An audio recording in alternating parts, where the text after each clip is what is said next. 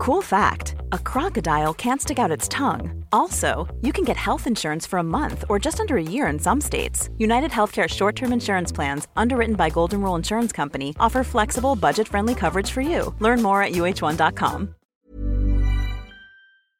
Hello, everybody, and welcome back to If I Didn't Laugh, I'd Cry. Welcome to your bonus episode.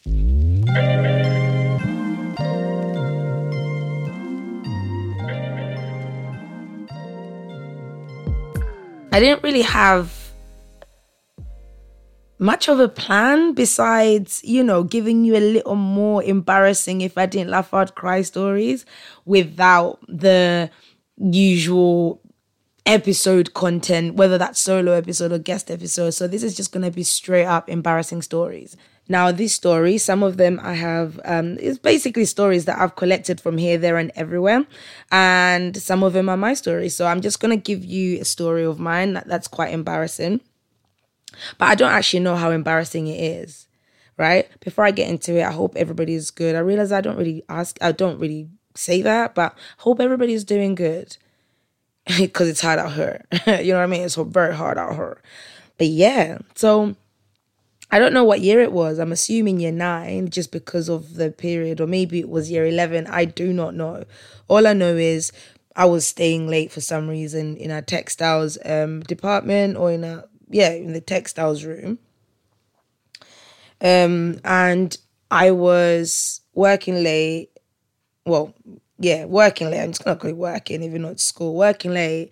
Um, by the time I had finished, the lights, they were basically everybody had gone. I was probably the last remaining person in that block, maybe with a genital lie, uh, you know, knocking about somewhere. But I don't know because I didn't see anybody, right? But because I had this habit of getting to school and eating all my lunch in tutor, it would turn out that by the end of the day, I was absolutely famished. I was so famished. I would like eat my lunch, then I would like not even swindle, but like convince people to buy me lunch. convince people to buy me lunch, convince people to give me their lunch. It, it was just absolutely chaotic because why are you eating your lunch? Why are you eating your lunch first thing? And I still do that. Sometimes I go into work and I'm like, oh my word, I'm literally drained right now because it's been a long morning. It's 10 a.m. Let me have my pasta. You know what I mean? And I just go for it. But yeah, so I'd eaten all my food at like 8.45 a.m. and by this point, I've got nothing left in me. I got no fuel. So I'm like, oh my word, I'm waiting for my dad. He told me how long it was going to be. It wasn't going to be like a short little 10 minute wait. It was going to be like 25 minutes. That's a long time. Or at least 25 minutes.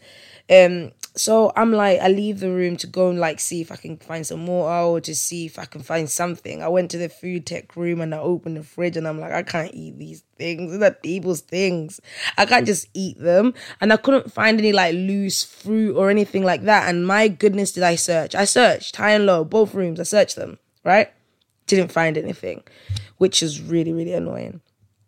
But then I was like, oh, that's fine. Let me just walk around a little bit. So I'm walking towards like the where the toilets were. Um, no, I'm walking to where the nurse office was. Was it called a nurse's office? Is it called a nurse's office in the UK? Or is it called a school GP? I don't know. I was walking to that direction and in the corner I see something. I see something lying on the floor and I think, what is that? What is that? Right? I'm walking towards it and I'm thinking, oh, it's food. And I'm like, please don't be open. Please don't be open. Please don't be open. And I pick it up and it's like those, is it Nutrigrain cereal bar or Nutrigrain? Yeah, Nutrigrain cereal bars. And I'm like, oh my word, are you serious? I opened it and every bite and every chew was so shameful, but I enjoyed it because I was starving. That's the day I actually learned that these things exist, and I, in my adulthood, I buy them. Every time I do have them, though, I think about that moment. I think, oh, I was struggling out here. But yeah, thank you for listening to my "If I Didn't Laugh, I'd Cry" story, which isn't that embarrassing, but it has stuck with me. So yeah, let me read you some stories that I have Found here, there, and everywhere. I need major help because something super embarrassing happened today and I don't know what to do. I was in a message call with about seven of my friends, including a guy I fancy, when my phone ran out of battery and turned off. I turned it back on as one would and assumed I am no longer in the call. Wrong. what? How does that make any sense? Let me just carry on reading. Maybe it will make sense further down the line. I haven't read any of this, by the way. I just saw like something that looked catchy to me and I screenshotted it. So this is all random and I don't know what's going to make it in this or not because they are random. Some of them might be utterly, completely not my. Just if I could put a word on it, I would say mm, crap. Um, so I start I started embarrassing embarrassingly talking to myself like I always do, and even said, God, this girl, so and so, God, so and so is such a bitch sometimes. One of the people from the call, and proceeded to end the statement with a fart. It wasn't super loud or anything, but loud enough to make you say, Oh, yeah, that was a fart. All of a sudden, my phone starts buzzing, and annoyed, I look at the messages my best friend sent me, which basically said, You did not just fart while on a call with him, and calling so and so a in front of everyone. What are you doing? Accompanied with a couple of semi confused and angry texts from the girl. When I tell you, I almost. when I tell you, I almost killed myself right there and then. Worst part is the next day was a whole group meeting. And I couldn't get out of it because I already avoided. Oh no. I just wouldn't go. I wouldn't go. I'm so sorry. I can't come. I can't come. I'm so sorry. I don't like so and so, and that's why I'm not coming. I said what I said. I would just own it.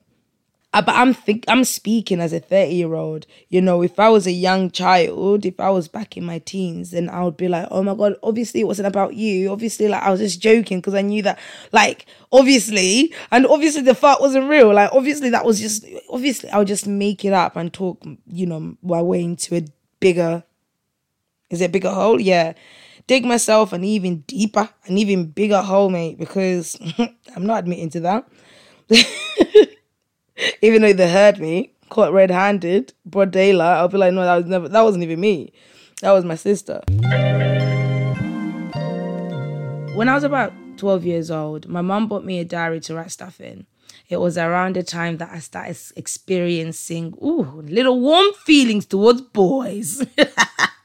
little extra warm feelings towards boys.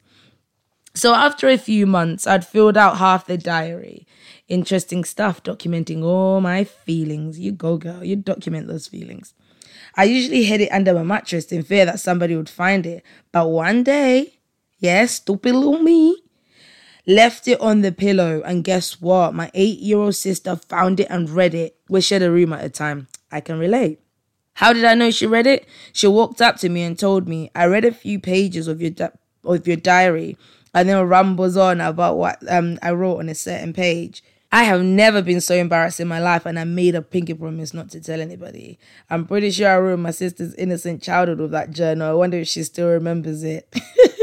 Listen, I don't remember what I read in my sister's diary because I, I, I don't remember what I read. Yeah, because I was that little sister. Yeah, if I see a diary knocking about what's in this, I'm gonna read it like it's a newspaper. Are you okay?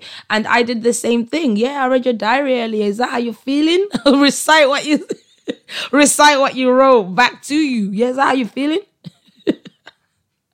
so I was your eight-year-old little sister, which is just so funny to me because it's so rude to go through some people's um, private words, but I think it's inevitable. People just are so curious when they see a notepad. They just think, what's in this notepad? What's been written in this? You know, and it's interesting stuff when it's a, a diary. I was in a meeting with a bunch of people, one of whom is a mildly known mathematician. At the end of the meeting, I was talking to this other person and we were discussing what brought us to this meeting. I said the usual interest, as I had seen some of his lectures online. Of course, as you can guess, I hadn't. Now, this person on this mathematician in front of four other people and goes, So and so is a huge fan of yours, and she has seen your lectures. He goes, Which lecture have you seen?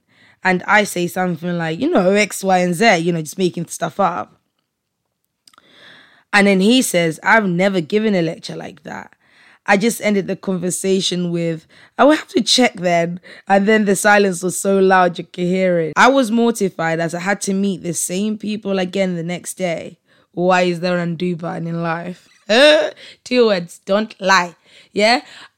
I I was caught in a lie before. It was so embarrassing. I still cringe about it. I will share it one day, but it was ooh, I don't know why I did it. It made me feel so sick. I felt so sick of this lie because the minute it left my lips, I thought, why did you do that, you silly cow? Like, why did you do that? Because everybody know when you are lying, when you are blatantly telling a lie, it's so obvious.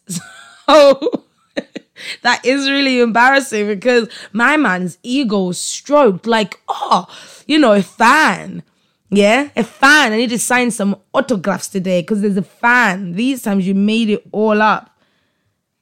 What was the real reason? Then now I'm curious. What was the real reason why you were there? Do you know what I mean? Like, but that's jokes. What's the what was the reason? What was the reason you decided to say, yeah, I know his lectures, and me and him are cool. And, and you know what? You could you could you should have just got big on going home and say we we call each other. We're on first name basis. I don't even call him Mister This or whatever. I just call him Dave, for example. Yeah, go big or go home. But don't lie because it's so long. It really is long. When I was 11, I had moved from Scotland, um, a place which I'd lived my whole life, to a pretty big city in England. Anyone who's been in this position at this age will know how scary it can be having to leave your friends and family behind to go somewhere you've never been. I've never been, I've always been unconfident in myself since I was young because I've always been a little shorter and a little fluffier than others. But anyway, I moved in late July, a time where typically Scottish and English schools are in the summer holidays. So I had lots of time to prepare and be nervous, get over it. And, you know, thankfully I was joining at a time when English kids my age were also joining school. So this leaving primary school to go to secondary school. Fast forward to the first Wednesday of the term, I was in the last period, and this was my first ever art lesson. Around 20 minutes into the lesson, I started to feel really sick. I have a really weak stomach, so if I feel unwell suddenly, 90% of the time I end up vomiting. For 10 minutes, I sat there and the room was spinning in circles and my stomach was cramping up. Eventually, the back of my throat started burning up. Oh, I hate that feeling. My stomach gurgled a bit and I f- could feel it coming up. I just stood up and ran out the door where ran out the door. There were toilets down the hall, but I didn't get that far. I had one hand to open the door and the other hand pressed onto my stomach. So when it eventually came out, I had nothing to catch it. I threw up all over the floor in the hallway with my class in few, full view of it. Ah, that is long. that is so long. It's your new school. Everybody's new. Everything's fresh. This is the moment to make an impression. And you're doing that. Can you imagine? Hey, what you doing? Vomiting. I can't hack it. Weak stomach. That's what I'm doing. Listen, these embarrassing moments are just jokes because you couldn't do anything about it. You tried, but well, you were doing last minute the last minute game like me, yeah? Because you knew something was off and you know yourself, yeah? and you decided to play a little game with yourself to be like, you know what, will I, won't I? And, well, you did. You threw up. Everyone, everybody saw you. So that is jokes. But as somebody who wet themselves in year seven, had the rest of the my school years to complete my school experience, listen, it's not that bad. it's not that bad unless somebody's like calling you vomit pants or something like that. I don't know. But yeah, that's hilarious though. I'm so sorry because that's long. That is so long, especially because you tried. Like, it's like trying to run over a zebra crossing and falling That's how I see it. I'm embarrassing. But I feel for you. I'm with you, sis, because I've been through embarrassing stuff. Some pretty embarrassing stuff. So don't worry about it. Everybody whose story I read out, thanks for providing the content because that was really good stuff. And for everybody who listened, don't forget to like, comment, share, subscribe, and all that stuff and send your embarrassing stories in. Guys if i didn't laugh i'd cry at gmail.com so i hope you've enjoyed the little bonus content because i didn't want to just leave you with nothing because i know some of you will literally go into a panic. Said no one.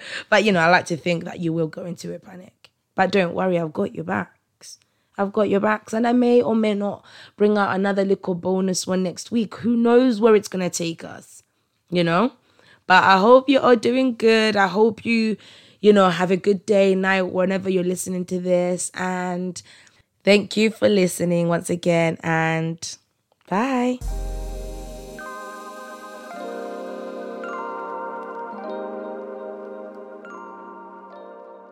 Wah, wah, wah. I'm sorry the episode is over, but please tune in next week for another exciting journey. Goodbye, goodbye, bye, bye, bye. Have good vibes.